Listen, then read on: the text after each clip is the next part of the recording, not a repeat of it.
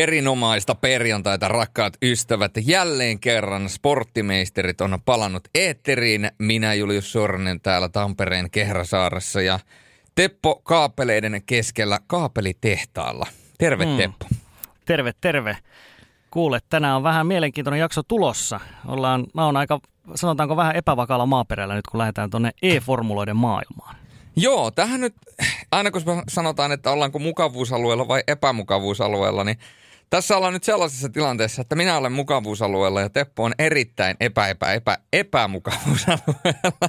Toi, toi oli aika hyvin, hyvin tiivistetty kyllä, että, mutta me on, ei se mitään, me on sovittu tällainen työnjako nyt tähän, eli, eli Julius on, on totta kai ekspertti näissä asioissa, pyörittää, pyörittää oma Formula E-sarjaa myöskin, niin tota, hän, hän tuo asiantuntemusta, meillä on mielenkiintoisia kuljettaja vieraita siellä myöskin, ja mä tuon tämmöisen niin sanotun Pertti perus, perusduunari näkemyksen tähän sitten, eli mä, mä tuon sen toppahuusujen äänen nyt tähän lähetykseen, eli kysyn, kysyn tyhmiä kysymyksiä, joita ehkä laji-ihmiset ei, ei välttämättä huomaakaan, että, että kaikki ei tiedä näitä.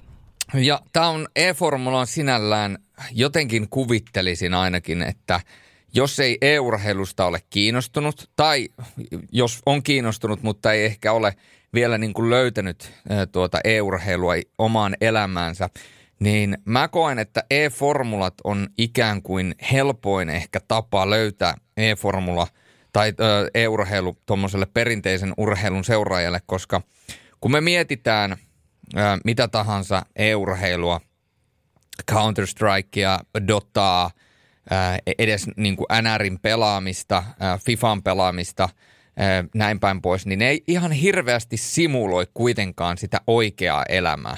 Mm. Ja E-formula on oikeasti kuitenkin, no Codemastersista voi olla monta eri mieltä ja meidän kuskit varmaan antaa tänään myöskin CMlle aika paljon raippaa, eli tämän pelin tekijä, toki se siirtyy nyt tuossa eSportsille, mutta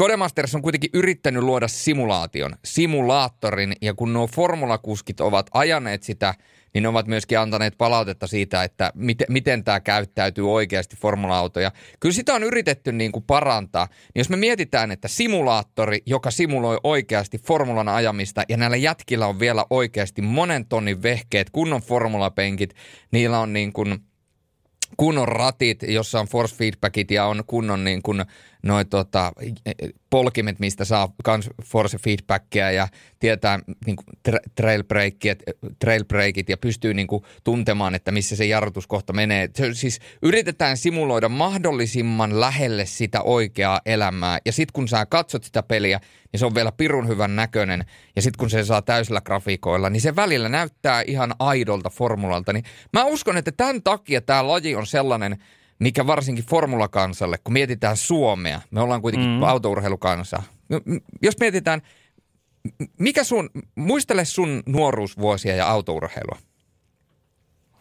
Et mikä, siellä, mikä siellä oli eniten? Niin. Totta, totta kai Mika Häkkinen. Ja formula. Ja formulat, kyllä. Kyllä. Ja se formuloiden ääni ja cockpit-kuva ja ne ma- mahdottomat ohitukset ja se Mika Häkkisen ohitus Suumaherista, kun siinä oli välissä, oliko peräti Jonta siinä välissä silloin, kun se painoi sen tuplaohituksen ja kaikkea muuta. Ne vähän muistetaan näitä, niin meillä on hirvittävä kiinni, kiinnekohta jo vanhemmallakin sukupolvella formuloihin ja autourheiluun. Niin sen takia mä uskon, että e-formulat on seuraava steppi. Ja tietysti kun puhutaan myöskin tällaisesta – luonnosta ja hiilineutraalista eläm- elämisestä ja luonnonsuojelusta, niin kyllä, kyllä. formulat on myöskin tavallaan aikaansa edellä siinä määrin, että, että se on täysin hi- hiilineutraalilla. Ei siinä määrin, että niissä kisoissa niin ei tarvitse mitään muuta kuin nettiä ja esimerkiksi netti tulee sähköstä ja sähkö tulee vesivoimasta ja näin päin pois. Että mm. jos, jos olen oikein ymmärtänyt tämä, miten tämä toimii nyt, jos siellä joku tietää paremmin, ne voi sitten heittää tänne rapalaa toiseen suuntaan. Mutta sen takia mä koen, että – että tämä niin e-formula on niin kuin hyvä juttu.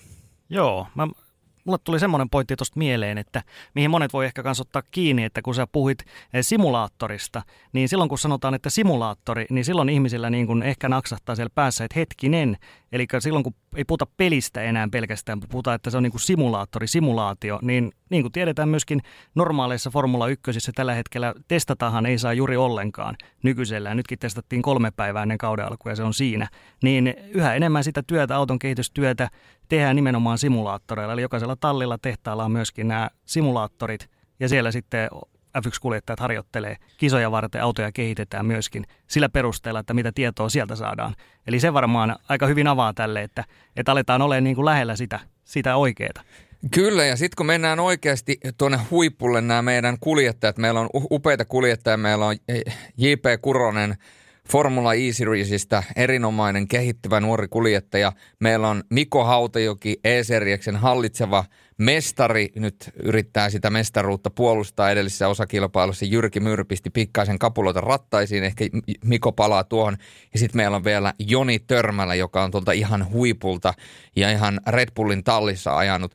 Niin he oikeasti kertoo, ja onneksi sai Red Bullilta luvan tulla, tulla meidän podcastiin vieraksi, niin he voi sitten kertoa vielä vähän tarkemmin sitä, että jos on se harha kuvitelma, että ne jätkät vaan niin kuin istahtaa johonkin penkkiin, vähän kääntelee rattia ja vaihtelee vaihteita ja ajelee, niin se harha kuvitelma romuttuu aika nopeasti ja tulee kirkastuminen. Ne jätkät tekee montaa asiaa yhtä aikaa. Esimerkiksi siis perusasia, bensan syöttö. Siellä bensan syöttö voi olla liinillä, eli sitä bensaa tulee vähän tai sitten se tulee jonkin verran tai sitten se on ritsillä, eli sitä tulee paljon. Niin ne esimerkiksi syöttää, laittaa sen bensansyötön jotkut kuljettajat niin, että mutkissa ne iskee sen bensansyötön nopeasti alas, Eli se on ihan liinillä, jotta se ei kuluta niin paljon renkaita. Ja sitten ulostulossa heti kun auto on suoraksi ja saa kaasun pohjaan, niin ritsille, että saa sen kaiken tehon käyttöön. Ja kun pensaahan pitää säädellä nykypäivänä, kun ei käydä enää tankkaamassa, niin siinä on sellaista pienimuotoista hifistelyä. Ja sitten kun mennään ihan tonne toppiin, niin Törmällä voi vielä kertoa, että mitä kaikkea asioita he joutuu tekemään koko ajan siinä niin kuin kesken ajamisen, että siinä joutuu niin kuin multitaskäämään. Että se on niin kuin, se on, sanotaanko näin, että jos olisi helppoa, niin kaikki tekisi sitä.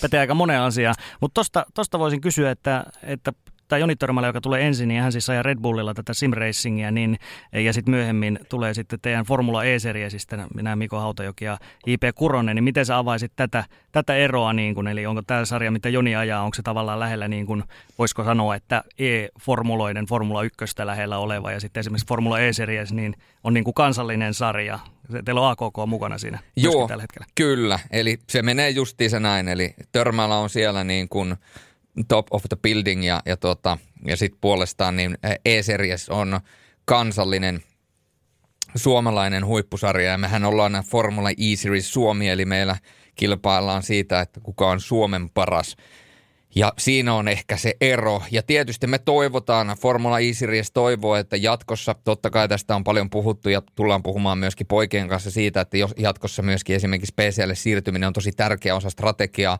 kun tällä hetkellä Xboxilla ajetaan. Mutta tavallaan tavoitteenahan on se, että kaikki, absoluuttisesti kaikki Suomen parhaimmat kuljettajat pystyisi ajamaan meillä – ja me voitaisiin olla myöskin tietyllä tavalla niin kuin ponnahduslauta, ponnahduslauta sit sinne ihan – ikään kuin maailman toppiin. Ja mun mielestä hyvänä esimerkkinä, palataan tähänkin vielä uudestaan sitten, kun saadaan pojat langan päähän, mutta esimerkiksi Lutti, joka tällä hetkellä ajaa Formula F1 Challenger Seriesissä, eli kattojärjestön järjestelmässä haastajasarjassa, ja hän tällä hetkellä niin kuin voidaan sanoa, että dominoi sitä Xbox-puolta tällä hetkellä, tai hallitsee ainakin hyvin vahvasti. Ja Luthan oli kuljettaja, joka ajoi meidän, meillä viime kaudella, kävikö ajamassa neljä vai viisi kisaa. Eli, eli tavallaan niin kuin, ei voida sanoa, että lulut on meidän ansiosta siellä, mutta tarkoitan, että jos tämä olisi niin kuin jatkumoa, että jatkuvasti meidän sarjasta hyppäisi Challengeriin porukkaa, niin silloin Formula E-series olisi onnistunut erittäin hyvin. Ja nyt kun AKK on mukana, eli me ollaan virallinen sarja, jätkät, jotka ajaa meillä, niillä täytyy olla virallinen lisenssi. Eli tämä ei ole mikään niin kuin kavereiden – kilpasarja enää, missä niin kuin vähän striimaillaan ja ajetaan kilpaa, vaan tämä on niin kuin aito oikea kilpailusarja ja tämä on mun mielestä ehkä se, mikä niin kuin tekee vielä tästä niin kuin siistimpää, että niin kuin jatkat oikeasti ajaa tosissaan myöskin omasta tulevaisuudesta tietyllä tavalla. Niin, niin voisiko oikeastaan sanoa, että Formula E-series voittaja niin on, on ikään kuin Suomen mestari nyt tässä lajissa sitten? No joo, periaatteessa siis AKK sekä myöskin Suomen elektronisen urheiluliittohan jakaa näitä tota, virallisia titteleitä Ja tuota, totta kai meidän, meillä tavoitteena, niin kuin me ollaan laitettu myöskin tiedotteeseen, että meidän tavoitteena on sitten mahdollisesti tulevan kalenterivuoden aikana hakea ihan se virallinen titteli, jolloin se tarkoittaisi käytännössä sitä, että kaikki palkintokaalet ja kaikki muut tulee siihen samaan nippuun. Mm. Mutta kyllä, se on niin kuin se ajatus ja, ja miettikää, olisihan se niin kuin hienoa kuljettajille, kun mietitte kuljettajien kannalta, niin ne, että kun ne voittaa Suomen mestaruuden simracingissä e-urheilussa, niin sen jälkeen kun ne menee hakemaan palkintoja, niin ne palkinnothan jaetaan totta kai autourheilukaalassa, missä on sitten kaikki muutkin niin kuin oikean autourheilun supertähdet Suomesta. Niin nämä on niin kuin sellaisia asioita, että sitten kun tämä tarpeeksi liittoutuu yhteen, niin tästä tulee yksi iso perhe. Ja mehän tehtiin Lärvisen kanssa Lärvinen Invitational GP tuossa – No siitä alkaa olemaan kohta vuosi takaperi, olisiko ollut viime elokuussa, viime syyskuussa.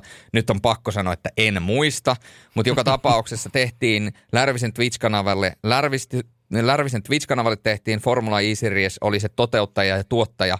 Ja siellähän ajo esimerkiksi Mika Salo, ajon niiden jätkien kanssa kilpaa omalla, omalla simulaattorillaan kotisohvalta. Että tota, ja onhan näitä nähty siis kaikki nämä nuoret kuljettajat, esimerkiksi Charles Leclerc, joka paljon striimannut ja ajanut, ajanut noita kilpailuita niin kuin E-formulassa. Että, että kyllä tämä niin kuin oikean elämän formula ja E-formula, niin ne alkaa menemään jossain, jossain kohtaa todella tarkasti yhteen, mutta alkaa olemaan sen verran Teppo kello, että otetaan Joni Törmälä linjoilla ja katsotaan, että mitä tapahtuu.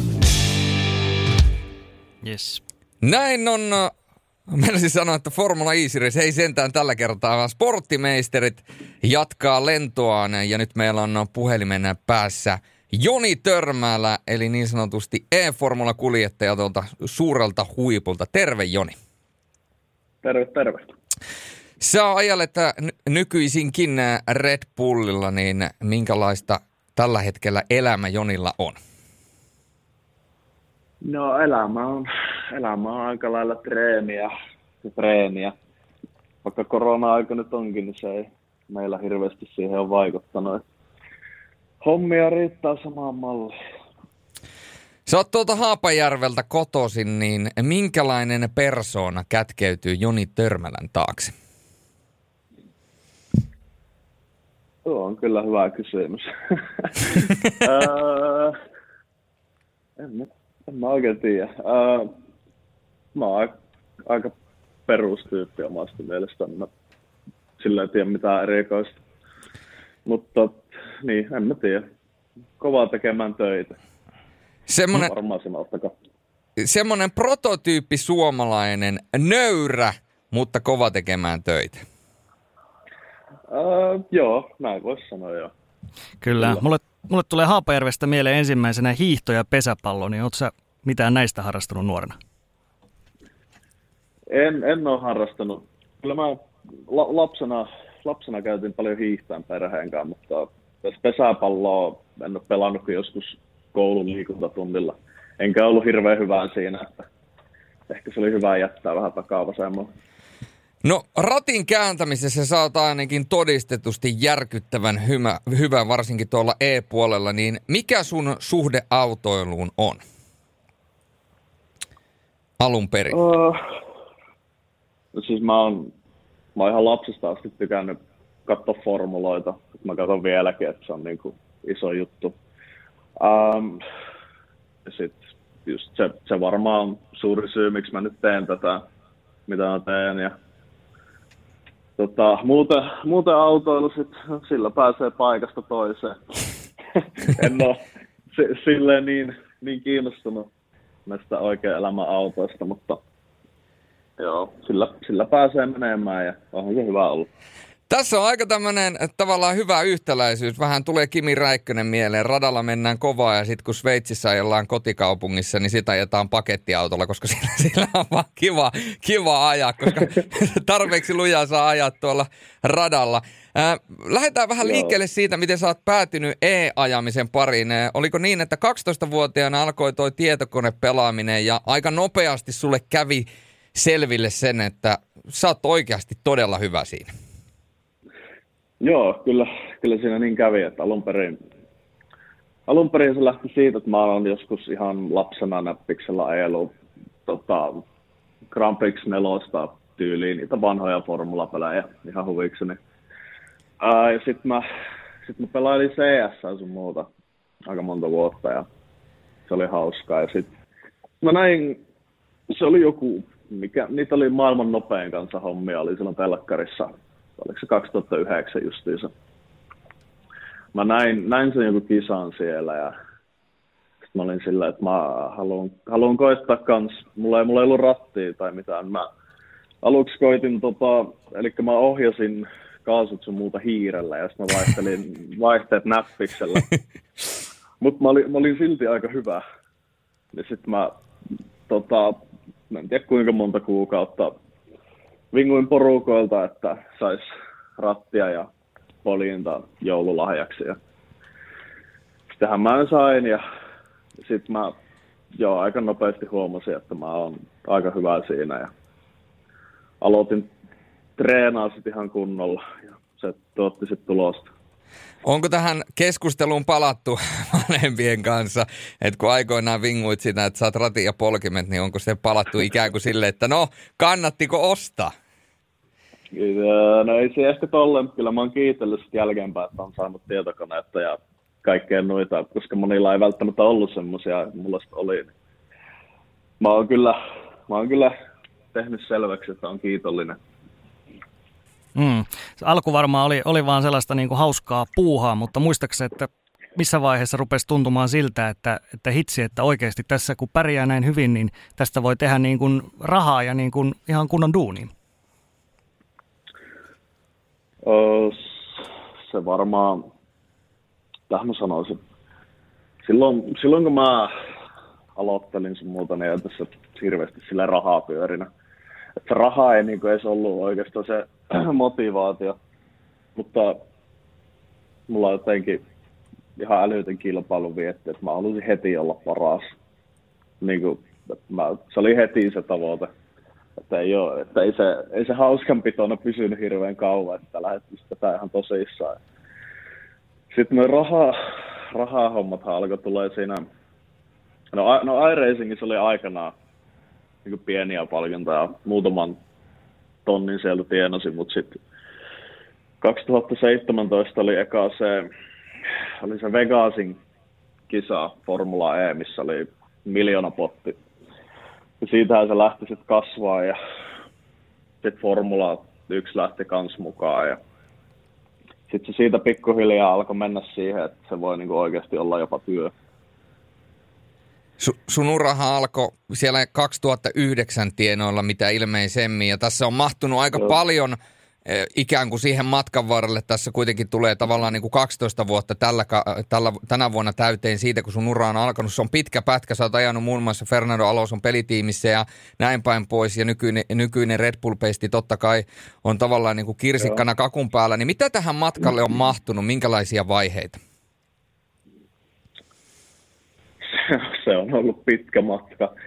Siinä on ollut tosi paljon, no iRacingissa varsinkin oli tosi paljon sitä, että ei niinku oikein, oikein pärjännyt. Että mulla ei ollut ikinä semmoista hyvää tiimiä siinä missään vaiheessa, että olisi päässyt kunnolla pärjää, mutta sitten se lähti, sanotaan 2015, niin kun mä tein ison harppauksen siinä 2015-16 talvella. Sitten äh, 16 vuonna, mä niin kuin sanoisin vieläkin, että mä olin silloin niin kuin parhaimmillaan, mitä mä oon ikinä ollut. Että mä en tälläkään hetkellä ole niin hyvä kuin mä olin silloin. Että mä ajoin ihan älyttömän hyvin ja voitin, voitin niitä kisoja niin kuin pienessä tiimissä, millä ei periaatteessa olisi pitänyt olla mitään mahdollisuuksia. Ja tota, mutta siitä, siitä, siitä lähtee se on ollut kyllä silti aika lailla ylöspäin, kun miettii, että mitä kaikkea tässä on tapahtunut. Aikanahan teidät varattiin muutaman suomalaisen kanssa, Olli Pahkala ja tietysti silloinen ykkösvaraus Tino Naukkarinen, niin millä tavoin se elämä muuttui sen ammattilaisuuden kautta ja ennen kaikkea ton niin kun, tavallaan kattojärjestön isoimman sarjan kautta? Mikä siinä elämässä muuttui ja mitä kaikkia uusia asioita sun elämään silloin saapui? Elämähän muuttuu vaan parempaan suuntaan.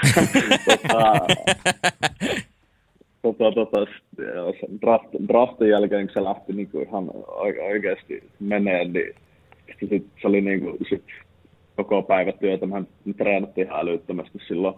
Vaikka ei nyt hirveän hyvin, että saimme muutaman podiumin sinä kautena, mutta hirveän hyvin mennyt. Mutta se oli niin kuin, sanotaanko, että se oli niin kuin, vaikka on hirveän pitkä ura takana, niin se oli silti vielä vähän niin kuin opettelua. Se oli niin kuin ensimmäinen semmoinen pitkä, sanotaanko ammattilaissarja. Me vähän, vähän katsottiin, että miten se toimii ja sitten no, 2019 no, me sitten voitettiin se mestaruus Tallin kanssa, niin ehkä me tehtiin jotakin oikein silloin 2018. Sähän et, äh, tää on aika mielenkiintoinen tarina sulle, koska sähän et alkumatkalla käyttänyt manageria, etkä ollenkaan valmentaja, eli sä oot ikään kuin vähän tämmöinen, voidaan sanoa, että itse oppinut kuljettaja, niin kun mietitään Joo. kuitenkin, että sä oot päässyt sinne niin kun, no E-formuloiden Formula 1 sinne tavallaan huipulle, niin miten tämä on muuttunut sen jälkeen? Kuinka paljon tällaista manageria valmentajasuhdetta on sen jälkeen tullut ja ikään kuin ulkopuolista apua, jotta sä saat revittyä itsestä sen kaiken irti, mitä susta on vaan revittävissä?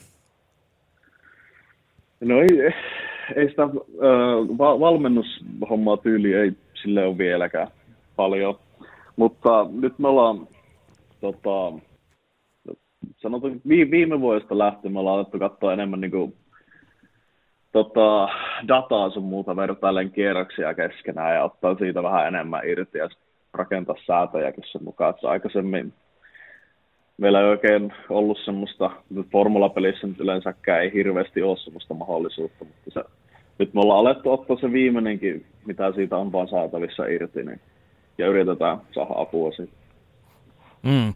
Näin yleisesti ottaen, jos mietitään, että vaikka sieltä niin, kuin niin sanotusti amatöörikuskista, kun ollaan menossa kohti ammattilaisuutta, niin onko siinä niin kuin mitään muuta reittiä kuin ajaa vaan ihan pirun paljon ja harjoitella? Onko se se paras reitti vai onko siinä muitakin, muitakin mahdollisuuksia kehittää itseä? No se, se aina, mitä nyt sanoisin. Tietenkin jos sä, jos sä haluat olla ammattilainen, niin sulla täytyy olla se tietty talentti siellä taustalla. Sä kyllä omasta mielestä sen kyllä huomaa. Ja sitten, no treeni on tietenkin, varsinkin alussa se on iso asia, mutta ei elämä saa silti olla pelkkää treeniä, koska treenata voi myös liikaa. Koska jos sä, jos sä treenaat liikaa, etkä sä tee mitään muuta kuin treenaat, niin sä, mun mielestä sun suoritusta vaan laskee siitä, että siihen pitää löytää semmoinen tietynlainen, sanotaan sweet spotti, että mikä sulle itselle toimii pel- niin sanottu pelaamisen ylikunto, joka, joka tietysti varsinkin nuorelle pojille saattaa olla melkoinen äh, tuota, termi ymmärrettäväksi. Joo. Jos mennään takaisin vielä siihen draft-aikaan ja siihen pro-draftiin, niin kerro vähän meidän kuuntelijoille, että millaista siellä oli, minkälaisia kaikkia testejä ja muuta siellä käytiin, koska tavallaan se ehkä aukaisee sitä tavallaan tosiasiaa, kuinka lähellä – olla niin kuin huippuurheilua, oikeaa tavallaan niin kuin normaalia urheilua, kun puhutaan e-urheilun huippuurheilusta, kun puhutaan mitä siellä ProDraftissa on ja mitä kaikkea siellä tapahtuu? Joo, tota, se oli, me oltiin, me oltiin, mitä me oltiin, me oltiin varmaan viikko, viikko Briteissä sillä aikaa Milton Keynesissa ja sitten Lontooseen, mutta tota, se, se alkoi silleen, että me mentiin Silverstoneen niin kuin ihan radalle. Se oli joku rakennus varattu meille. Sitten eka päivänä me ajettiin, niin, me kisaattiin niin toisia vastaan periaatteessa. Me laitettiin, meitä oli nel, 40, me laitettiin neljä eri ryhmää ja ajettiin sillä, mikä se sana on, ajetaan kisaa ja sitten tietty määrä pääsee aina eteenpäin ja lopussa on kymmenen jäljellä. Karsintoja. Joo, kyllä, just näin ajet, ajettiin sillä tyylillä, oliko niitä kolme kisaa. Kolme kisaa, se oli se eka päivä ja mun mielestä seuraavana päivänä me tehtiin jotain niin fysiikkatestejä, että oli testattiin, tehtiin niin reaktiotestejä ja sitten palettiin kuntopyörää ja otettiin siitä kaikkea, mitähän kaikkea informaatiota siellä nyt oli, mitä nyt saa irti. Öö, ja sitten tota, oltiin yleensäkin siellä, taas siellä Silverstonein puolella radalla.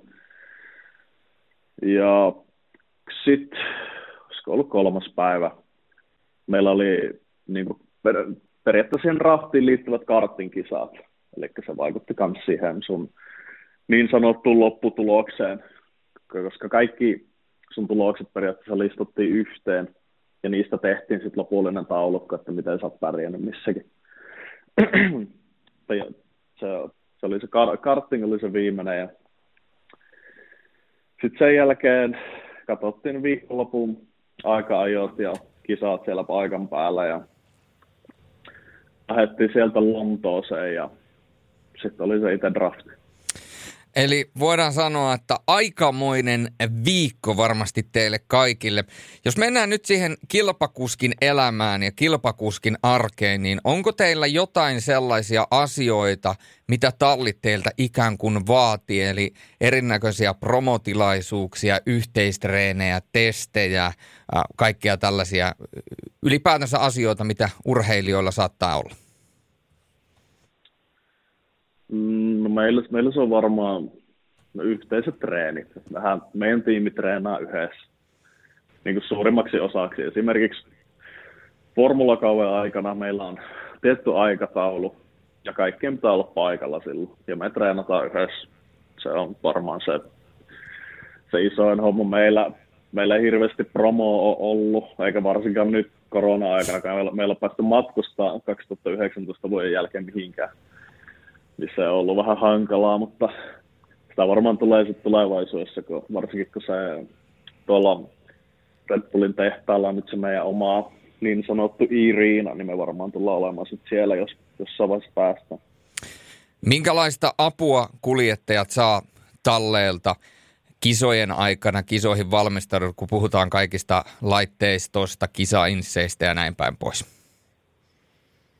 No meillä ainakin mun, mun koko laitteisto on tullut tiimin kautta. Niin kuin ratti, polkimet, näyttö, penkki, kaikki on tullut suoraan tiimin. Ne on, ne on saatu sieltä, just sain itse asiassa valmiiksi muulle rigiin, mitä tuli.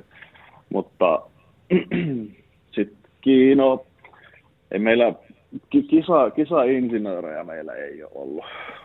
Että me ollaan niinku, meillä on niinku tiim, tiimin managerit ollut niinku tuolla tuolla, tuolla form, Formula 1 on, niin kuin meillä on niin kuin periaatteessa tiimiradio käytössä. No meillä on sitten ollut meidän oman tiimin managerit siellä radion päässä. Ja meidän kuuntelijoille tiedoksi Instagramista, kun kirjoitatte sinne Joni Tormalla yhteen, niin pääsette tuonne Joni Instagram-sivulle ja siellä on myöskin lisättynä kuva tästä uudesta rikistä. Ja ylipäätästä tästä koko setupista, mitä tähän liittyy karvana näytöllä ja sitten totta kai Fanatekin servoja, rattia, sen lisäksi myöskin polkimet. Kuinka tärkeä, no. kuinka tärkeä osa noi laitteisto on tavallaan sulle, eh, kuinka paljon sä pystyt ja oot halunnut niitä hienosäätää ja tavallaan niin kuin pitää huolen siitä, että ne on just eikä melkein ikään kuin osa, osa ja jatke sun vartaloa? Joo, siis ne on erittäin tärkeät. Formuloissa meillä on ollut se sääntö, että kaikki on täytynyt käyttää samoja laitteita periaatteessa. Ratti, ratti ja polkimet täytyy olla samat kaikille. Ja siinä ei ole voinut sille hirveästi, hirveästi säätää mitään erilaista, mutta nyt, nyt mä oon sitten saanut mun elämän ensimmäisen direct driven ja sitä eilen tuossa koitin ja onhan se ihan älytön laite. en, en olisi ikinä, ikinä uskonut, että se voisi olla tuommoista. Avaa vähän meidän kuuntelijoille termiä direct drive. Äh, mitähän se selittää? Siellä on sisässä, ratin sisässä on tosi tehokas. Tai se koko ratti on periaatteessa yksi tehokas moottori, mikä antaa sulle sitä informaatiota. Äh, jos paras vertauskuva varmaan se, että sanotaan joku aloittelu ratteja, polkimia sun muuta, niin kyllähän se vähän tärisee sun muuta, mutta et sä, sitä, et sä hirveästi tunne, mitä sun auto oikeasti tekee. Ja nyt tämä on, voin yhden päivän kokemuksella sanoa, niin tuollaisessa tunnet heti, heti miten sun renkaat tyli toimii ihan kaiken. Mä en niin oikein osaa vielä selittää sitä kunnolla, mutta se on hullu laite. Voin, voin kuvitella ja nyt jos jollain löytyy pitoa, niin ei muuta kuin Fanatekin verkkokauppaan. Tämä on ilmanen, ilmanen mainos. Sieltä löytyy hyviä, hyviä laitteita, että vauhtia sillä ei saa, mutta tuota, itsessään, että täytyy osata myöskin ajaa, mutta varmaan vähän helpottaa. Ää, jos lähdetään tähän lajin itse, Joni, niin miten sä näet lajin kehityksen globaalisti? Jos mietitään ylipäätänsä e, e-racingia ja puhutaan ihan e-formulasta, sä oot kuitenkin sieltä 2009 asti omaa uraa vienyt läpi, niin miten tämä on, miten tää on globaalisti kehittynyt? No on, onhan on se kehittynyt ihan älyttömän paljon silloin, silloin just kun mä aloittelin, niin ei ollut mitään rahaa, mutta se oli vissiin 2000-luvun puolessa välissä ollut sillä, että oli saanut palkintarahaa ja sun muuta, mutta se jostain syystä oli loppunut kokonaan.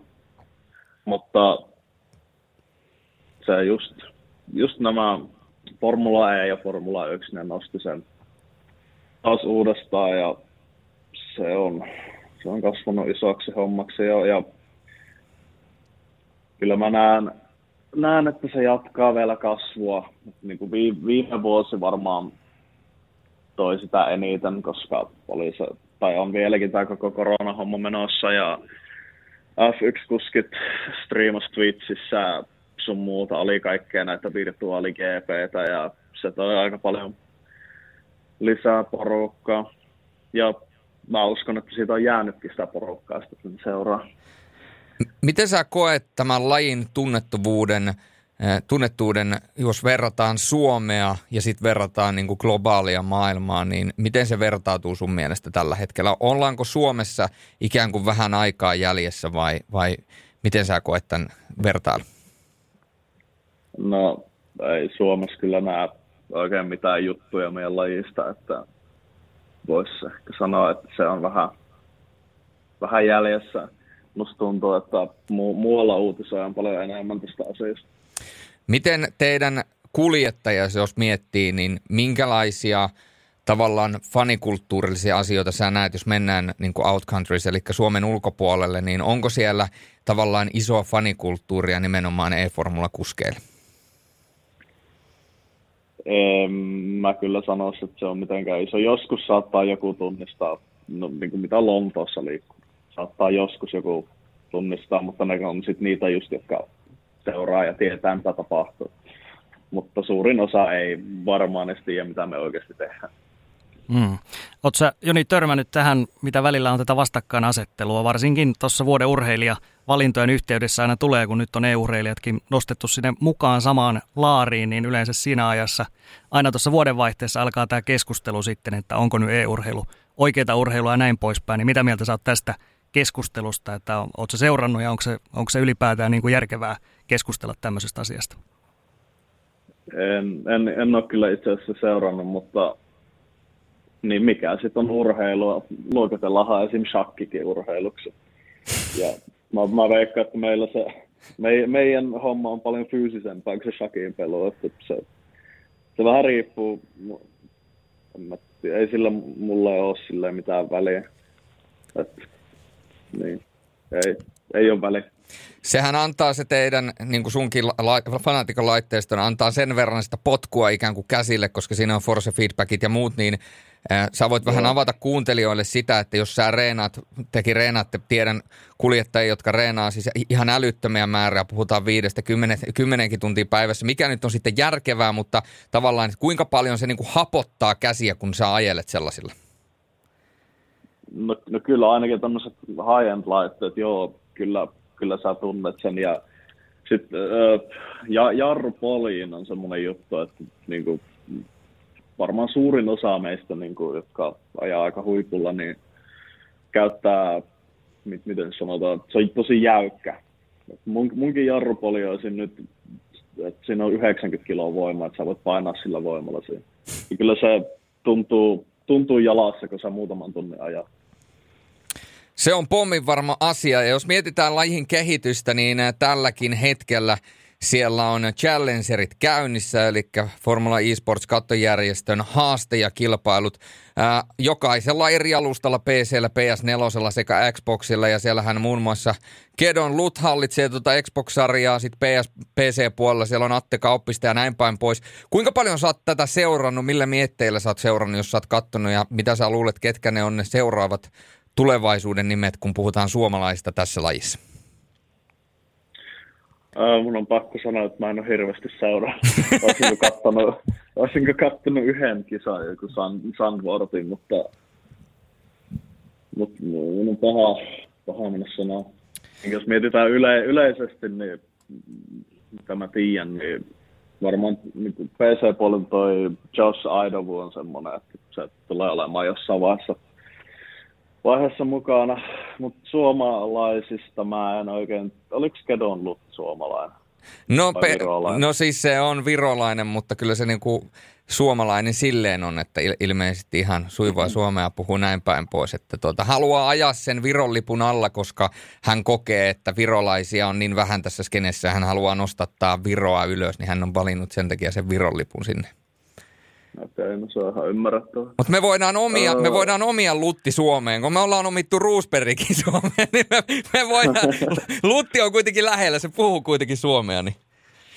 Joo, siis kyllä mä tiedän, että se on, se on aika kova Xboxilla, mutta siinä on se, että nämä alustat eroavat aika paljon loppujen lopuksi yleensä PCllä on se kovin taso. Se on, se on yleinen fakta mun mielestä ainakin että olisi mielenkiintoista nähdä, että miten hän pärjäisi sitten PC-puolella. Mutta mun on, mun on paha sanoa, kun mä en, mä en niitä ole hirveästi seurannut. Mä oon keskittynyt omiin juttuihin. Niin, omia juttuja, niin otetaan ne tuohon loppuun vielä kohta, mutta sitä ennen tämmöinen tosi helppo kysymys, lainausmerkeissä helppo. Miten sä koet, että tästä lajista – Eli kun puhutaan, no e-racing nyt ylipäätänsä, sitähän voidaan lähteä laajentaa vaikka kuinka paljon e-naskari ja niin päin pois. Mutta jos puhutaan nyt helpoiten lähestyttävästä mun mielestä, eli tästä e-formulasta, niin miten tästä lajista saadaan vielä isompi niin maailmalla kuin Suomessa? Se oli se helppo kysymys. se, ei täällä helpolla pääse, hei. Joo, no varmaan varmaan ensimmäinen homma olisi se, että sitä alettaisiin promoomaan enemmän noiden oikeiden formulakisojen yhteydessä. Niin kuin esim. ensimmäisenä vuonna, silloin 2017, kun me oltiin, ne finaalit oli Abu Dhabissa, me oltiin siellä varikolla koko se viikonloppu. Me ajettiin siellä, meillä oli semmoinen periaatteessa varikkoboksi tyyli, missä meillä oli rigit ja me ajettiin siellä. Et siellä oli koko ajan porukka. Mun mielestä sitä mainostettiin ja mä olin just Seemoren lähetyksissä, olinko kahdessa sinä viikonloppuna. Just tommonen, just tommosella sen saisi mun mielestä aika helpostikin kasvua, että sitä vaan näytettäisiin ihmisille. Tietenkin on paljon niitä, jotka sanoo, että on pelkkää pelleilyä, pelaatte vaan koko päivän, jne, jne. Mutta sitten siellä on niitä joitain, joita se voisi kiinnostaa ja, ja sitten alkaa seuraa sitä ja se lähti siitä kasvamaan. Ei huolta huomisesta. Formula E-Series on ottanut äh, isoksi tehtäväkseen myöskin nostattaa lajin tunnettuutta Suomessa ja tulevaisuudessa, mikäli sikäli kaikki menee hyvin ja siirrytään vielä PClle, niin kenties joku päivä, jos se vain on mahdollista, niin nähdään myöskin törmälät ja kumppanit kaikki samassa askissa. Mutta jos mietitään tuota tulevaa, niin mitkä on sun omat talo- tavoitteet tuleville kausille ja miten tästä niin kuin oma ikään kuin tuleva kausikalenteri ja muu lähtee etenemään tulevan kalenterivuoden aikana? Öö, no, mulla on tällä vuodella oikeastaan kaksi suunnitelmaa, eli öö, en tiedä, oletteko kuullut, mutta on semmoinen liiga kuin V10R-liiga. Se on, siinä ajetaan semmoista, miten se sanotaan, se on niin kuin, öö, tulevaisuuden formula, speksit vähemmän aerodynamiikkaa ja sitten V10-moottorit, että se on aika hauska.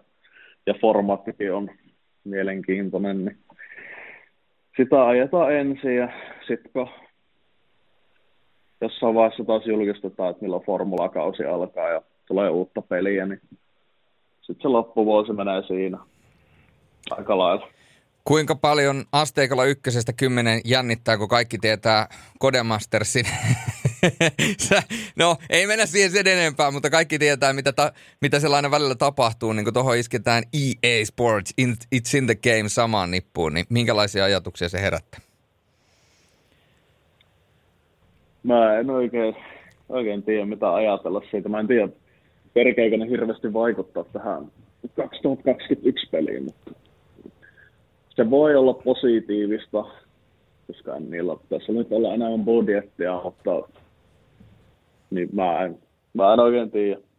Toivon, että, toivon, että se peli jatkaa paranemistaan, koska se nyt on joka vuosi ollut kumminkin parempi. Paitsi 2018 oli hirveä peli, en Joo, ja tietysti aina sit jännityksellä odotetaan se ensimmäinen kuukausi kaksi, kun on vielä niitä ikään kuin pienimuotoisia kasvukipuja ja pienimuotoisia pukeja, ne saadaan vielä korjattua. Mutta hei, Törmälä, Joni, kiitoksia haastattelusta. Minkälaisia terveisiä haluat vielä tähän loppuun lähettää mahdollisesti tutuille ja meidän kuuntelijoille? Joo, äh, pysykää terveen. Se oli lyhyt ja ytimekäs. Näin sporttimeistereissä jatketaan. Kiitoksia vielä kerran Joni Törmälälle haastattelusta. Ja oliko niin, Teppo, että sinäkin opit jotain? Joo, tällainenkin ihme pääsi tapahtumaan, että tälläkin iällä oppii vielä jotain, mutta ei siis mielenkiintoista tarinaa ja, ja kyllä mä saan aika hyvin kiinni, kiinni mitä Joni, Joni tuossa kertoo. Joo, meillähän on ollut sporttimeistereissä tämmöinen sanonta oikeastaan viime syksystä asti, kolme kovaa koota, eli kovempi kuin Kaalkvist, niin tästä kun, tästä kun jatketaan, niin meillä on nyt kaksi kovaa koota, eli Klaukkala ja Kaavi, eli J.P. Kuronen ja Miko Hautajoki. Formula E Seriesin kuljettajat, eli aloitetaan J.P.stä ensin, J.P. Kaavista, tervetuloa. Kiitos, kiitos. Ja sitten äh, totta kai Miko Hautajoki, eli viime kaudelta tuttu ABR Findeon, VSR Findeon nimi vaihtui useammin kuin mielipide, eli meidän hallitseva mestari Miko Hautajoki. Hyvää päivää, hyvää päivää. No miten aloitetaan nyt molemmista? Te olette molemmat Formula E Seriesin kuskeja, molemmat viime kaudesta asti olette olleet. Ja tuota, JP tuli itse asiassa viime kaudella ensin varakuskin roolista ja sitten täyspäiväiseksi kilpailukuskiksi. Ja lopuksi alkoi sellainen podiumputki, että loppua ei näy. Niin aloitetaan vaikka Miko sinusta hallitsevana mestarina, niin minkälainen tämä alkanut kausi on ollut? Yksi kilpailu on takana. No yksi kilpailu takana jollain toisena sarjassa, niin ei se nyt hallitsevana mestarina voi hyvä olla. hyvä olla tietenkään. Sieltä tuli myyry ohi heti alussa, niin vähän pitää parantaa. Onko näin, että se mestaruuskakku, mikä sulle leivottiin, niin sä ehkä liian monta palaa syyt, niin tässä on tietynlainen mestaruuskakku krapula kuitenkin. Se voi olla, se voi olla, kun yleensä on joulukiloja, niin mulla on näitä mestaruuskakkukiloja. Niin vähän painoa lisää autoa. Se voi olla siitä. No ei mitään, ota tuosta pottaksesta mallia, alat polkemaan pyörää, niin kyllä ne lähtee ne kirot sieltä. Sitten meidän insinööri J.P. Kuronen Kaavista. J.P., sä oot ainakin reenimäärällisesti yksi kovimpia kuljettajia, niin miltä se alkanut kausi tähän mennessä on tuntunut? No ihan hyvin, hyvältä se on tuntunut ja tuo treenikaus meni ihan jees ja harjoituskisat kanssa tolle. Että nyt tässä Bahrainissa tuli pikku dippi tuossa kisassa, että, että, että, siinä tuli jäätyä, jäätyä kärjen vauhdissa, mutta sen ettei on nyt töitä tehty, että kaikkien kuskien striimejä on katsottu tässä ja koitettu opiskella, että mikä meni vikaan ja tolleen seuraavan kerran paremmin. Fiksujen kuljettajien puhetta. Aloitetaan tässä nyt äh, sellaisella helpolla kuin treenimäärät. Tuossa Joni Törmälä aikaisemmassa haastattelussa sanoi, että paljon pitää treenata, mutta liikatreenaaminen voi sitten aiheuttaa ikään kuin sitä negatiivista puolta. Niin jos aloitetaan vaikka JP Susta, saat kova treenaamaan, niin kuinka paljon sä treenailet nykypäivänä ajamista? No minä pyrin siihen, että joka päivä jotakin ja kyllä ne treenimäärät sen vähän päivä riippuvasta, että miten kiire päivä on, mutta pyrin, että tuossa niin 2-4 tuntia. Neljä on niin ihan maksimi. Maksimi. Että sitten sit alkaa ehkä tulla niitä negatiivisia elementtejä just siihen mukaan, että se menee semmoisessa hakkaamiseksi se, se, se ajaminen ja sitten siinä ehkä niin kuin iskostuu semmoiset helpommin se, että tulee sokkeeksi ajo, ajamiselleen ja tekee niitä vääriä asioita, joista sitten tulee se uusi normi. Mites Miko? kyllä JP on ihan oikeasti, jos liikaa ei pysty ja törmällä totta kai, että tietää jotain ajamisesta kumminkin. Niin joka päivä voi saada jotain reeni alle tietenkin, mutta jossain kohtaa tulee vain seinä vastaan, kun on hakannut tarpeeksi jotain tiettyä rataa esimerkiksi, niin sitä alkaa vähän ärsyttää, jos teet oot oppinut jonkun väärän linjan tavallaan siinä, kun oot tarpeeksi ajanut, rupeat käyttää sitä, ja sä menetät koko ajan aikaa. Et yleensä sanotaan, että hockey is a momentum game, mutta kyllä se sopii tähän formulaankin. Mm. Go with the flow. Mm. Kovat treenimäärät, niin miten teidän kohdalla, kun kuitenkin ei puhuta vielä täysammattilaiskuskeista, niin miten, miten muut hommat siellä sitten, varmasti muutakin kiirettä paljon on, niin tuleeko, tuleeko välillä aikatauluongelmia, että ei mennä aika riittää kaikkeen vai miten olette saanut somitettua sinne, sinne kalenteriin sitten, että aina ehtii treenaa ja muuta? No minä voin vaikka tästä aloittaa, että lähinnä on tullut pudotettua muita harrastuksia pois, että on pystytty sitten tätä tosissaan tekemään. Että esimerkiksi niin autoharrastaminen on kyllä nyt jäänyt oikeastaan no ensimmäisen kisan kun ajoin silloisessa F1 E-seriassa, nykyisessä Formula E-seriassa, niin silloin kyllä niin kuin jäi tuo auto, autojen tota hitsailu kyllä aika paljon vähemmän. Miten Niko? Miko? Joo, sama. Niko, Niko. No, mitä näitä nyt on.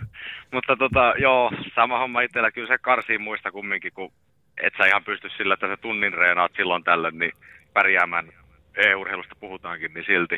Että kyllä se karsii itselläkin ollut salibändiharrastuksena jalkapallo ja jääkiekko siinä sivussa vielä välillä, niin kyllä se karsii jokaisesta pois aina tietyn siivu. Mutta ei nyt sille liikaa. Tavallaan kun löytää sen tasapainon, niin se on ihan mukava.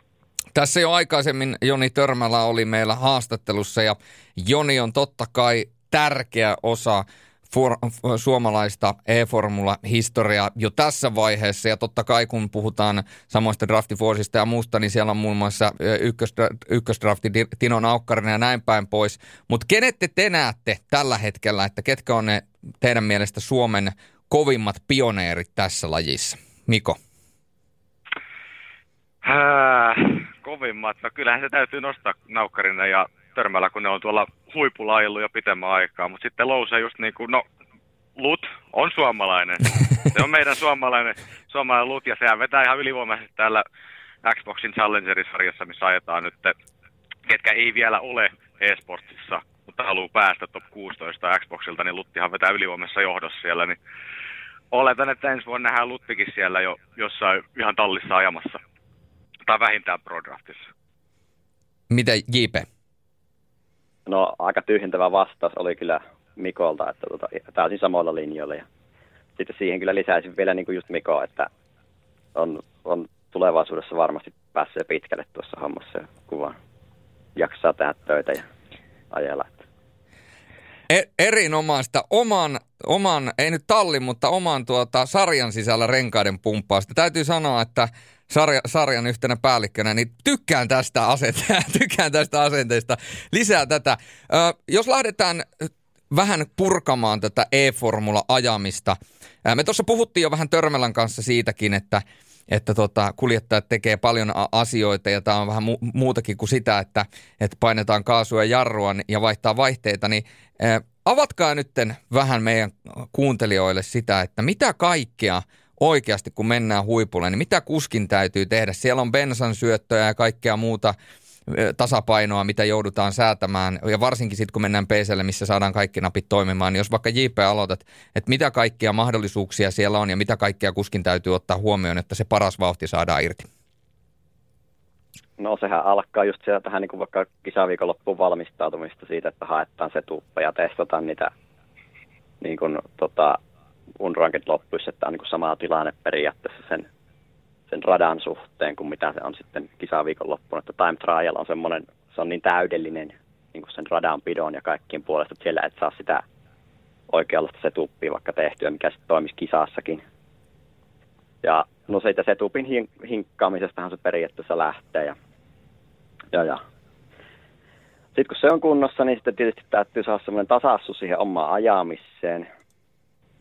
Ja sehän taas ei tule, tule kun tota, ajamalla paljon ja opiskelemalla oikeita asioita. Ja sitten taas sitten kun mennään kisaviikon loppuun, niin aika ajoissa se, että renkaat on varmasti oikein lämpöiset silloin, kun nopeille kierrokselle lähettäessä. Ja kisassa taas sitten täytyy pitää huolta niin just renkaista, bensan käytöstä, sähkön käytöstä, taktiikasta, sen mahdollisista muutoksista ja kaikki, niin kuin, siinä on paljon asioita.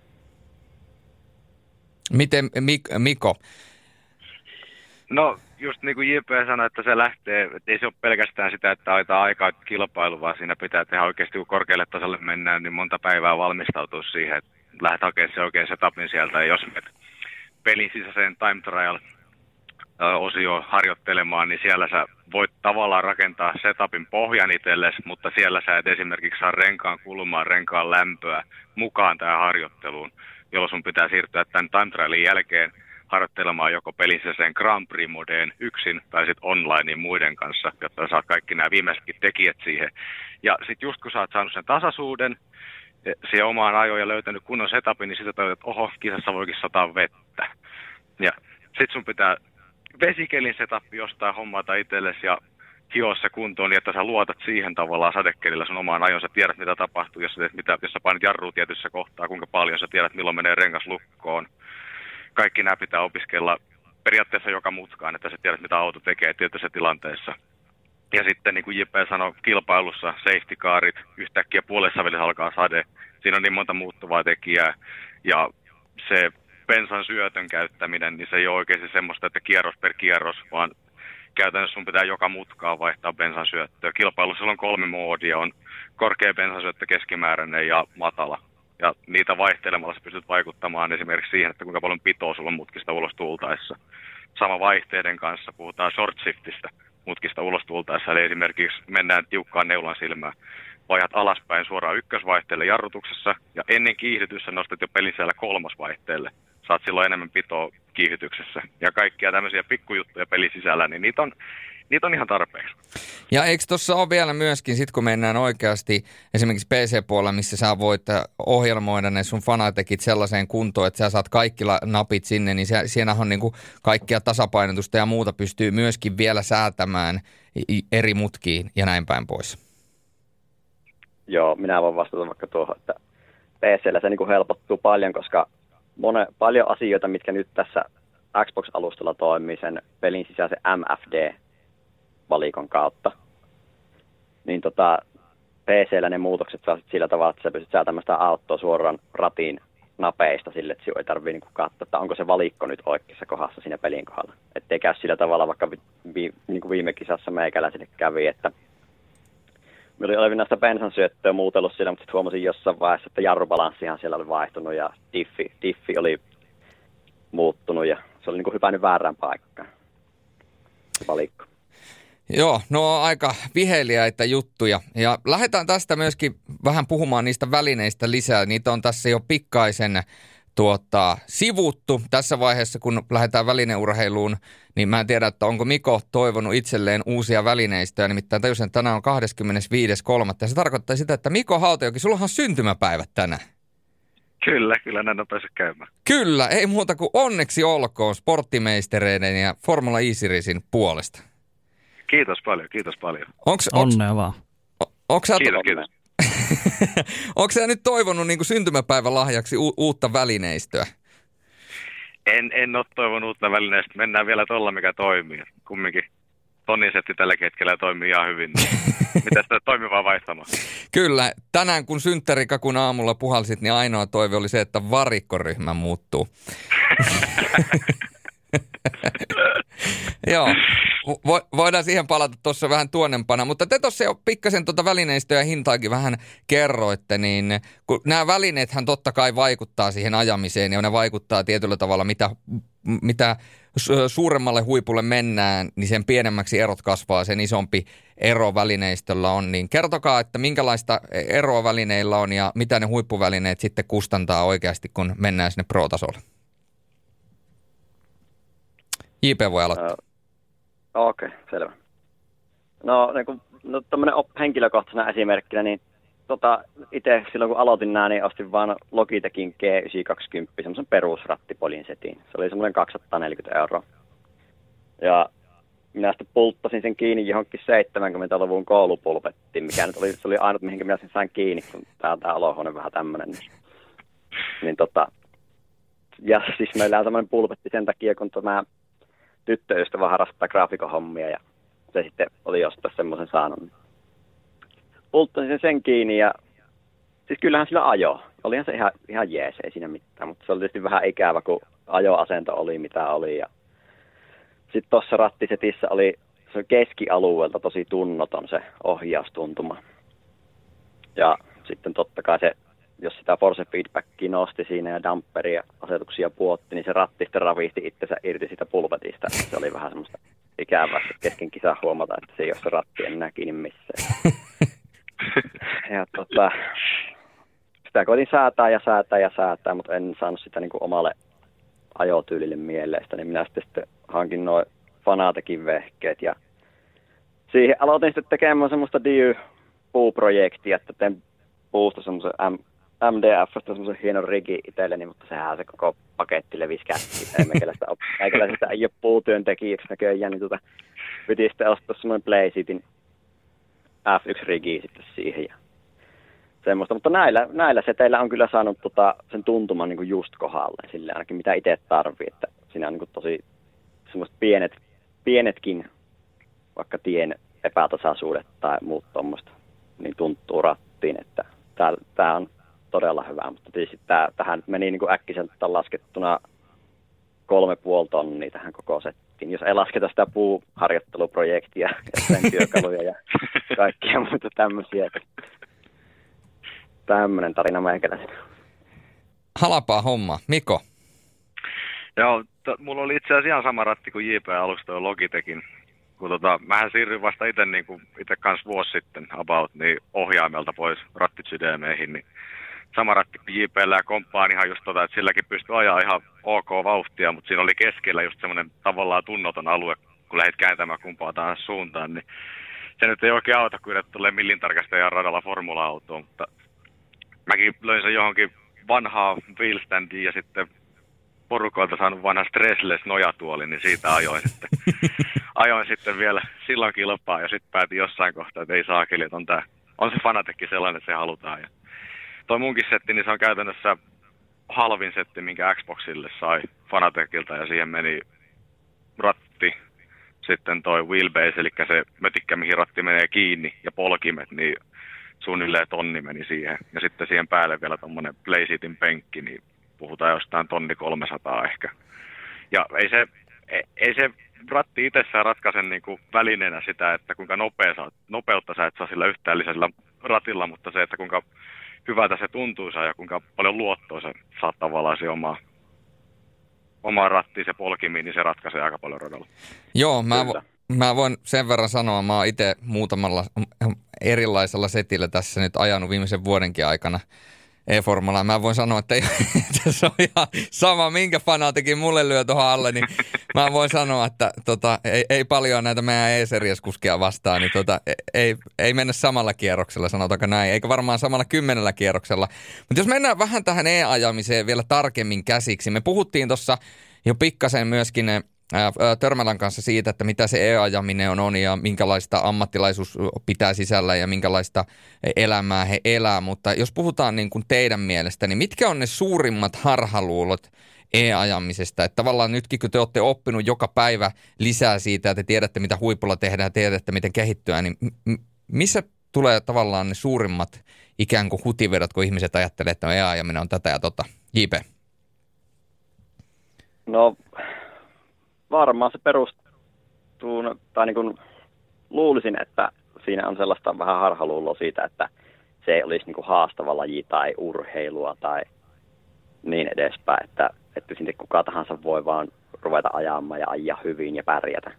Että se vaatii ihan tajuttomasti työ, niin kuin töitä ja semmoista sitoutu, sitoutumista siihen, että jaksaa treenata ja tutkia asioita ja kokeilla erilaisia juttuja ja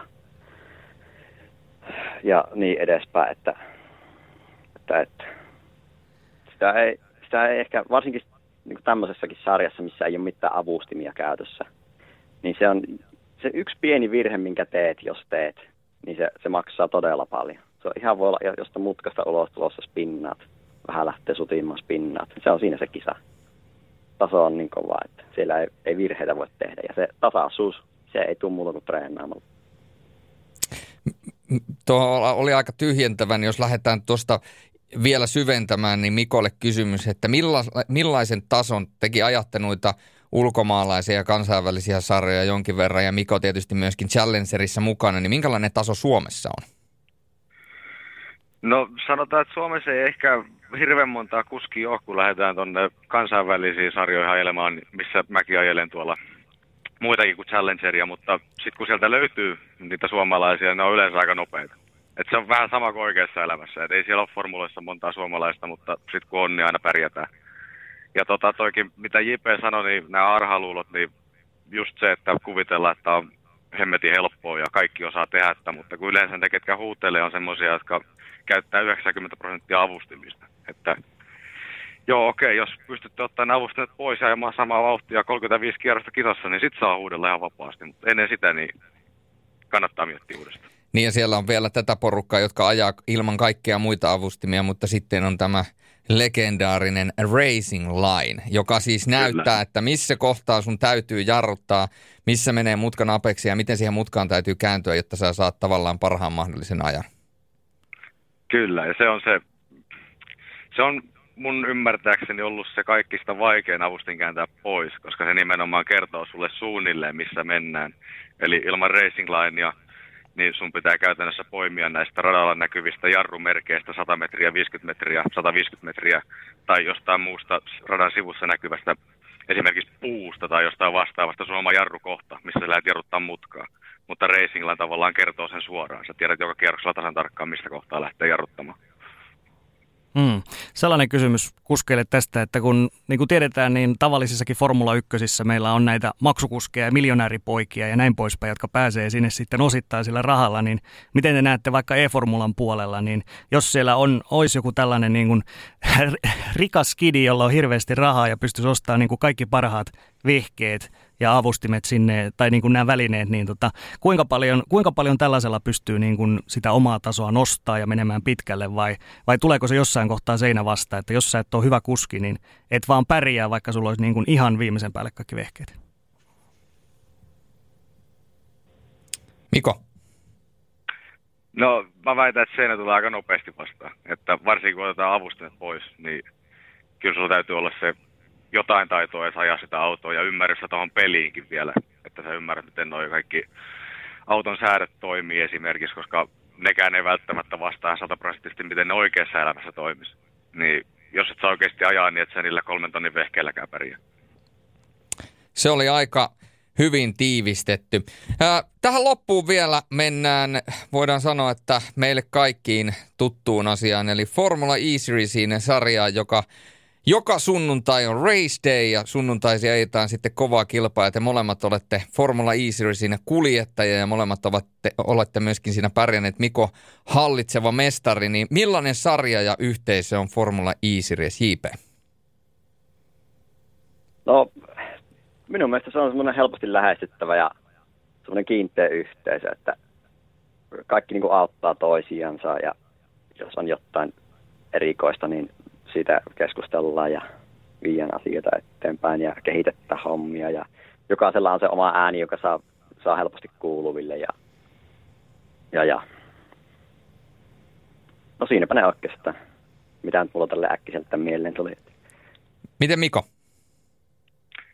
No yhteisenä niin mun mielestä vaikka outokin, kun on tottunut ajamaan näissä ulkomaalaisissa sarjoissa, niin niissä ei oikein koskaan viedä tavallaan asioita loppuun. Mutta sitten tulee E-series, niin se on ihan sama, mitä siellä tapahtuu, tuleeko siellä kärhämää vai erimielisyyksiä tai ihan mitä tahansa tapahtuu, niin se viedään aina loppuun ja se asia selvitetään. Ja sitten sitä tavallaan ammennetaan jotain uutta voimaa josta en tiedä mistä Jumalan kainalosta sekin voima ammennetaan, mutta aina mennään niinku uuteen nousuun ja sitten tämä kehitys, mitä on ollut E-seriesillä, niin on kyllä ihan niinku en ole itse nähnyt missään muualla, että näin paljon. Ja vielä kun puhutaan pelkästään suomalaisesta ja ilman avustimia ajettamasta sarjasta, niin on kyllä ihan vertaansa vailla tämä kehitys. Toi oli aika äh, hauska toi kehitys ja sitä, että se on tavallaan se asia, mitä tuossa niinku äh, ikään kuin sieltä lauseen sisältä pystyy sivulauseesta ja ää, äh, ikään kuin tuota, rivien välistä lukemaan, että sarja tekee oikein nimenomaan se kehittymisen ja se, että me pyritään pitämään asioista huolta. Totta kai pyritään pitämään huolta siitä, että sarjan sisällä säilyy hyvä kemia ja ketään ei jätetä yksin ja jos on riitoja, niin ne selvitetään perinpohjaisesti. Mutta onko jotain muita asioita, jos verrataan muihin sarjoihin, sarjoihin ulkomaalaiset sarjat ja muuta, niin mitä E-series tekee oikein ja mitkä asiat tekee miellyttävän ajaa nimenomaan Formula E-series, jos verrataan moniin muihin sarjoihin? No minä voin vaikka ensin vastata tuohon, että tota, minun mielestä se, niin se realismi ja viihdyttävyyden yhtälö on siinä tässä sarjassa tosi hyvä, että se on niin realistinen kuin se on järkevää olla. Eli viitata vaikka siihen, että ei avustimia, va- vauriomallinnos full, että vaikka siellä olisi se simulaatio, niin sitä ei ole sitten mitään järkeä pitää, koska sitten se tappaa sen kilpailun. Ja se ei ole enää sitten viihdyttävää. Että niin kuin toi yhtälö, se tehdään oikein. Sitten tota, se jatkuva kehitys, mitä, mitä tämän sarjan eteen tehdään, niin se on kyllä se on siis todella kova. Ja miten tämä on vaikka vuodessa kehittynyt, niin on tämä, ollut, on tämä hieno ollut olla mukana tässä, tässä ja tota, tota, tota, seurata tätä ja niin edespäin. Miko? Ää, no ehkä se suurin on mun mielestä siinä se, että kun katsojankin silmästä sä näet lähetyksestä studion ja se, mitä tapahtuu radalla, mutta se, että kuskinakin alkaa vasta vähän ajan päästä ymmärtää, että mitä siellä kulisseissa tapahtuu, niin siinä tulee suurin on verrattuna muihin sarjoihin, että taustajoukot tekee tässä, niin kuin, tai radan ulkopuolella tehdään paljon enemmän töitä verrattuna muihin sarjoihin, oli sitten kotimainen tai ulkomainen sarja. Se oli aika hyvin kiteytetty. Näemme asian aika samalla tavalla. Hyvä niin. Jos mietitään tuohon skeneen vielä, ja me puhuttiin siitäkin Jonin kanssa, eli Törmälän kanssa, että miten me saadaan asioita paremmaksi, niin miten teidän mielestä skeneä pitäisi kehittää, jotta hommat paranee ylipäätänsä, että tietoisuus ja tunnettuus tästä sarjasta ja ylipäätänsä tästä lajista kasvaa ja pitäisikö kehittää myöskin esimerkiksi siihen suuntaan, että kaikilla täytyy olla oma kisainssi ja kaikkia tällaisia asioita vai mitä te näette, että täytyy ottaa huomioon, Miko? No, miten sitä lähtisi muotoilemaan tähän? Sano, kyllä mä sanon edelleen, mä sillä linjalla, että E-seriasin tavallaan suunta on oikea sinänsä markkinoinnin kannalta, että koko ajan kehittyy ja koko ajan kasvaa. Sen näkee kaikista, se näkee seuraajamääristä ja katsojamääristä ja ihan mistä vaan, että sarja kasvaa koko ajan, yhteistyökumppaneita tulee lisää ja se on aina positiivista. Ja suunta on ihan oikea. Ja sitten tota, jos puhutaan esimerkiksi just jostain kisainsinööristä, niin joo, se on hyvä olla, mutta siinäkin tulee esimerkiksi semmoinen ongelma, että jos sulla on kisainssi, niin se olisi hyvä olla sille, että kisainssi näkee tapahtumat täsmälleen livenä. Mutta jos kisainssi katsoo esimerkiksi Twitch-lähetystä, sarjan lähetystä, niin se voi olla esimerkiksi viisi sekuntia perässä sitä oikeaa tapahtumaa radalla, jolloin se on jo kriittinen aikaväli, siinä kerkee tapahtuu paljon. Ja itse jos puhutaan kisainsista, niin sen pitää olla semmoinen, että kemiat kohtaa niin kuin sataprosenttisesti, koska jos se kisaisi sanoo niin kuin yhden väärän sanan yhteen väärään mutkaan, niin se on potkut välittömästi. se alkaa ärsyttää sitten sen verran, että siinä ei pysty sitten enää keskittymään. Sitten mietit siinä toisen kerroksen ensimmäisen mutkan jälkeen, että voi, älä puhu enää. Mutta sitten sä et voi sanoa sitä, kun kaveri suuttuu sulle. Ai, ai, ai. Se on aika, aikamoista balanssiettimistä sekin. Miten JP näkee säkin ajalet paljon erilaisia sarjoja, että paljon nähnyt erilaisia sarjoja, niin miten tämä skene ylipäätänsä, miten sä kokisit sen, että tämä skene tulisi ene, enemmän näkyviin ja ihmiset ottaisi tämän paremmin vastaan? En nyt puhu pelkästään niin kuin Formula E-seriasta, vaan lajista ylipäätään. Ehkä pitäisi saada tota, katsojille ja kuskeille enemmän semmoista kontaktipintaa, eli just siitä, että ei vaikka niin oltaisi kasvottomia ja äänettömiä, niin kuin katsojille, koska se, se, jos mietitään vaikka, että jos Räikkönen ei olisi elläessä antanut vaikka yhtä haastattelua, niin olisiko sillä välttämättä niin paljon vaikka faneja tai niin edespäin. Niin semmoisena, tällaisen pikaisena ehkä vähän huonona esimerkkinä, mutta pointti kumminkin sellainen.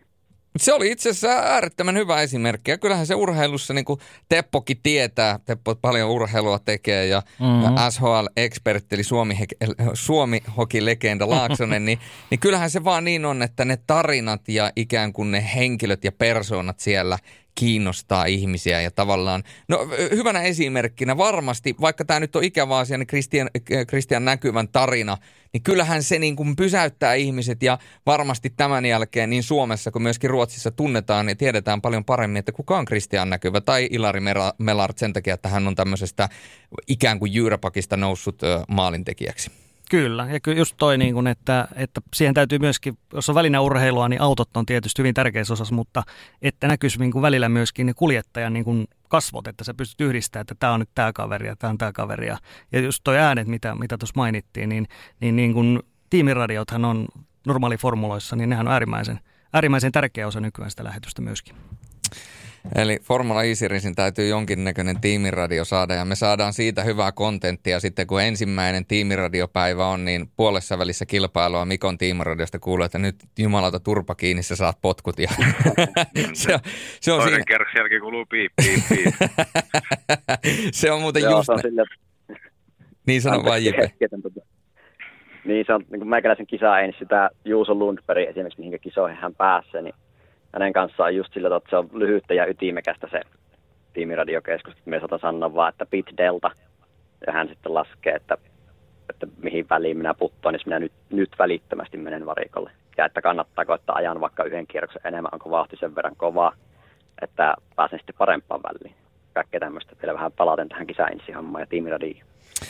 Ja ja niin kuin sarjan kannalta, niin tähän olisi täysin toteutettavissa tämä tiimi, tiimiradiohomma. Että Pitää paikkaansa, pitää paikkaansa. Se, se porukka striimaa myöskin omia, omia lähetyksiä, niin sieltä pystyy myöskin poimimaan asioita. Tähän loppuun sitten vielä, niin otetaan vähän teidän kuljettajien omia tavoitteita. Totta kai molemmilla on tavoitteena voittaa Formula E-Series ja pärjätä Formula E-Seriesin kilpailussa mahdollisimman hyvin. Seuraava osa kilpailua ensi sunnuntaina Kiinassa – ja siellä sitten liukastellaan taas ja katsotaan, että kuka pärjää ja kuka ei. Mutta miten henkilökohtaiset tavoitteet aloitetaan vaikka JP Susta, saat, voidaan sanoa, että aika kovan päivätyön tehnyt sieltä varakuljettajasta kisakuljettajaksi, joka käytännössä, jolta kaikki muu kuin podiumi on vähättelyä nykypäivänä, eli, eli kehitys on ollut valtavaa, niin miss, missä sä näet tällä hetkellä, että seuraavan vuoden kahden päästä on sulla lakipiste?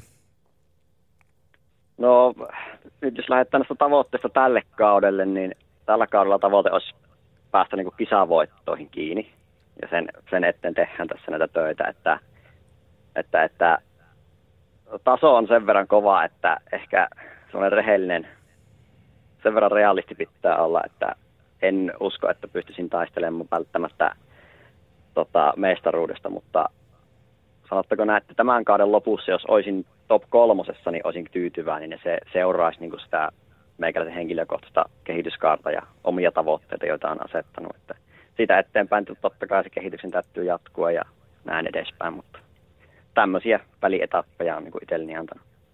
Mitäs Miko, sulla on totta kai Formula e lisäksi myöskin toi Challengeri, missä yrität pistää pistää Lutille ja muille niin sanotusti kampoihin ja siellä on hyvää kisailua myöskin käyty, niin tota, ja mitä ilmeisemmin tulevat radat myöskin sopii sulle paremmin, niin minkälaisia tavoitteita tälle kaudelle? Voi, voittoa lähdetään hakemaan kisasta. Että itselle se on se, toinen sija ensimmäinen, joka hävitään, niin sitä ei koskaan halua saada. Jos et on voittajana kisassa, niin sitten pitää aina katsoa, että mikä meni pieleen, mitä voi tehdä ensi kerralla paremmin. Että onko se sitten omasta ajamisesta kiinni vai onko setup tuntunut vähän huonolta, mutta ei, ei mitään muuta lähdetä hakemaan kuin voittoa, ihan sama mistä sarjasta puhutaan. Sulla viime kaudella noita voittoja, niitä kertyi käsittämätön määrä, mutta jos rakennetaan vielä pikkasen narratiivia tulevaan viikonloppuun, eli sunnuntaina ajetaan seuraava Formula Easy-riskissä, otetaan siihen vielä nopeat tärpit molemmilta kuljettajilta. Aloitetaan Miko susta nyt, kun ollaan päästy vauhtiin. Kaikki meidän seuraajat tietää, mitä viime vuonna tapahtui Kiinassa. Sieltä tuli toinen sija. Se oli, sanotaanko toiseksi viimeiseen mutkaan voitossa kiinni, mutta sen jälkeen veti renkaat, sanoi kiitos ja näkemiin. näkemiin ja, ja, ja tämä varmaan on sellainen, mitä haluat lähteä korjaamaan tänä vuonna.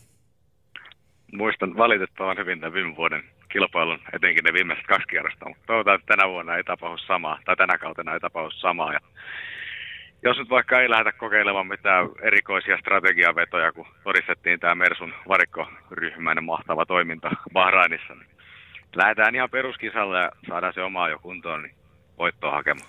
Voidaan sen verran avata kuuntelijoille, että edellisessä osakilpailussa, mikä ajettiin Bahrainissa, niin Hautajoen toinen varikkopysähdys, millä hän lähti hakemaan tuoreita softeja, niin varikkoryhmä ei ollut siis valmiina, tai se varikkoryhmä oli siellä valmiina, mutta se tikkarimies juoksi siellä ja juoksi kuin päätön kana ja etti sitä omaa tikkaria ja siinä meni sitten ainakin semmoinen viisi sekuntia, kun Miko otti siinä paikalla, että koska sitä auto nostetaan ilmaa ja laitetaan renkaat alle. Ja viime vuonna Kiinassa siis tilanne oli se, että Miko johti kilpailua ylivoimaisesti sadekelillä. Suurin osa kuljettajista valitsi välikelirenkaat. Mikolla oli, äh, oliko yksi ainoita, jolla oli nuo täys sadekelirenkaat. Ja se rata alkoi lopussa kuivumaan ja Mikon ero toisena olevaan ekeen taisi olla jotain 20, vai ollut peräti 25 sekuntia, vielä muutamia kierroksia ennen maalia, mutta sitten Mikon renkaat yksinkertaisesti suli, ja se 20 sekunnin johto suli tietysti samalla tavalla kuin ne renkaat suli, ja toiseksi viimeisessä mutkassa Eke meni ohi, ja voitto meni sitten loppujen lopuksi Ekeelle, joten tota, aikamoista draamaa. Mites JP, minkälaisia odotuksia Kiina? No tota, tuota, tuota. Odotuksena on vähintään se top kolmonen kisasta. Ja tota, se on, se on tuon haastava rata. Tuossa on tu- muutamia semmoisia paikkoja, jossa ei, ei ole paljon pitoa ja pitää kikkailla short shifteillä ja se tuppi pitää olla just oikein, että sillä on miellyttävä ajaa, sen eteen pitää nähdä töitä ja varikkotaktiikat yhdellä vai kahdella stopilla, sataako vettä. Mm. Itse toivon, että sataas vettä. Katsotaan miten käy. Okei, eli susta on tullut vähän tämmöinen niin kuin Benjamin Karleen, että jollain sairaalla tavalla se vesikeli kiehtoo. Joo, en tiedä, onko, va- onko sitten vauhin puolesta vai vesikelin puolesta, että, että, että onko tässä semmoisia yhtäläisyyksiä, mutta toivon, toivo, toivoisin, että satas vettä. Sullahan on sellainen mielenkiintoinen tilanne tässä, että sähän itse asiassa viime vuonna ajoit ensimmäisen osakilpailun Alankomaissa.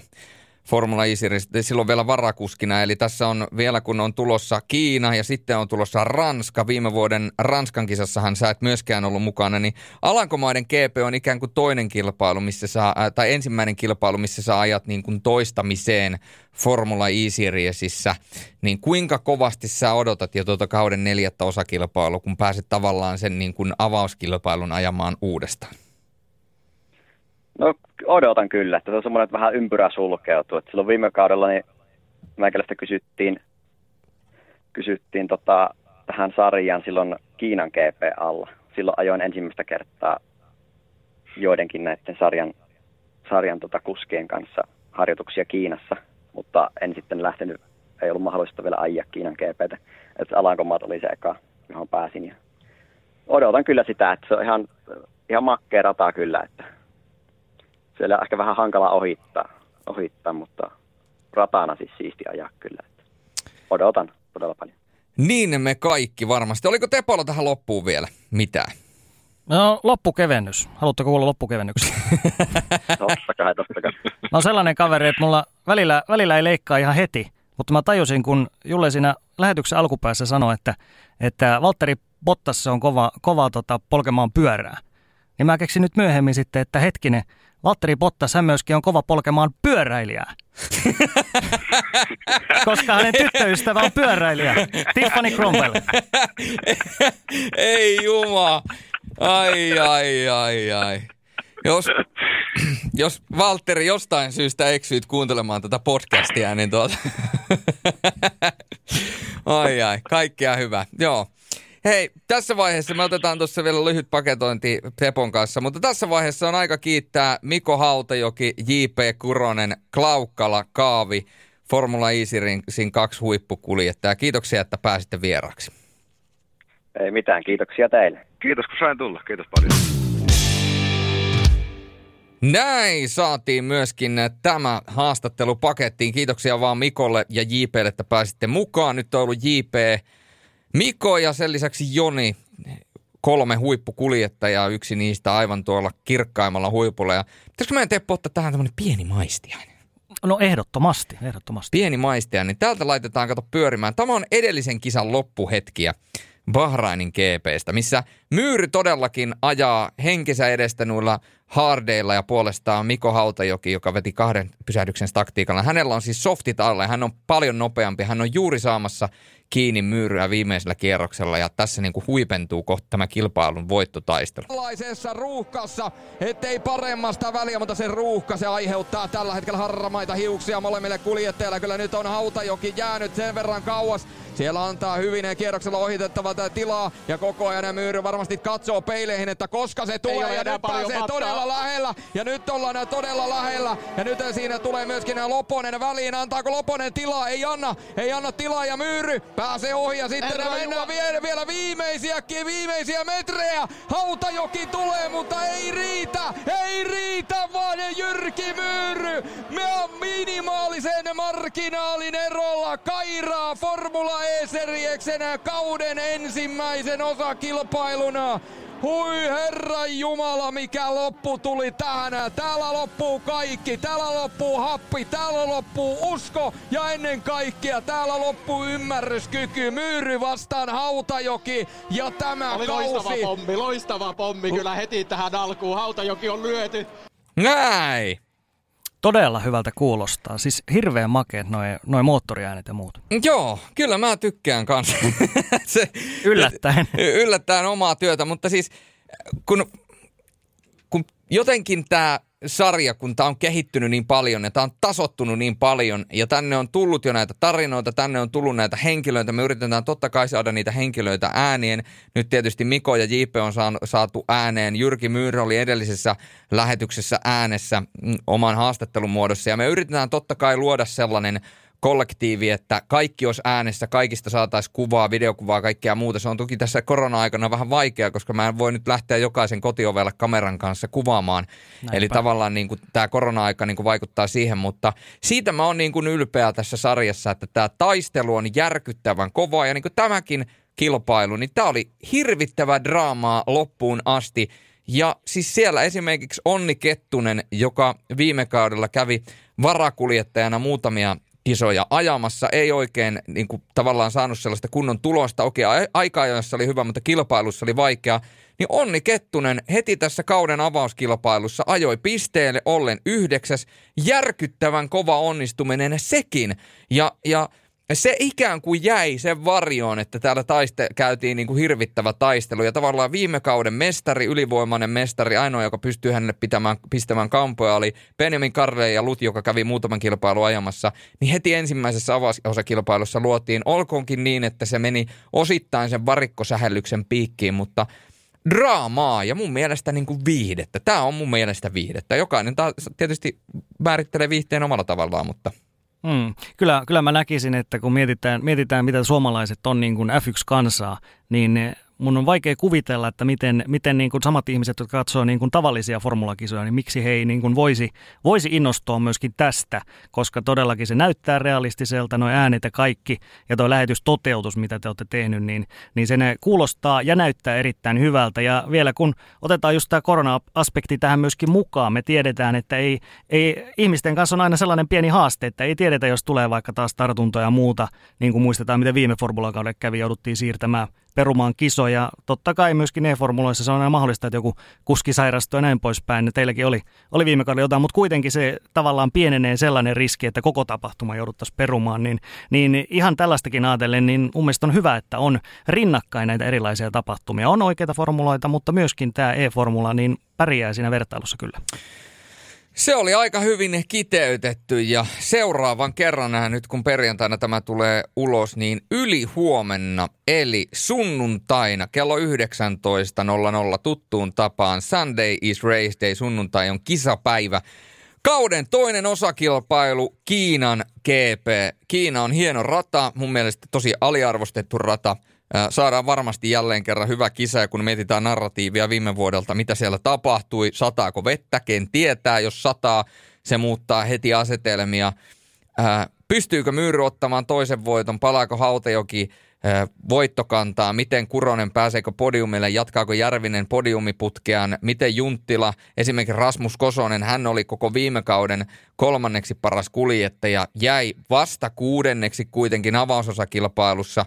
Ja sitten viime kauden voidaan sanoa, että yksi keskeyttämis, eh, keskeyttämisherkimpiä kuljettaja alkukaudesta, eli Antti, Antti Tuomisto, ajoi heti avauskilpailussa seitsemänneksi, eli toisin sanoen otti heti avauskilpailussa kuusi pinnaa, joka niin kuin tavallaan tarkoittaa myöskin sitä, että nämä voimasuhteet, ne, ne, on, muut, ne on muuttunut.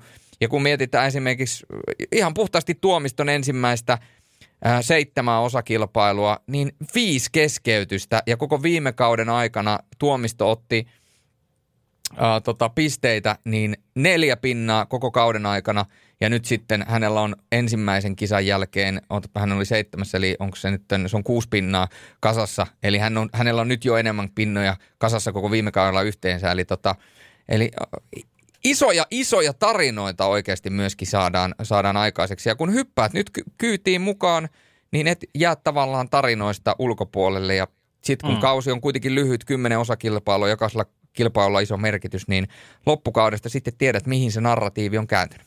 Kyllä, eikö näin, että Twitch TVstä löytyy ja tässä mennään nyt, ei nyt ihan joka viikko, mutta hyvin, hyvin tasaisesti sunnuntaina, niin eikö se ollut sinne kesäkuun, kesäkuun loppupuolelle, juhannuksen tienoille asti mennään.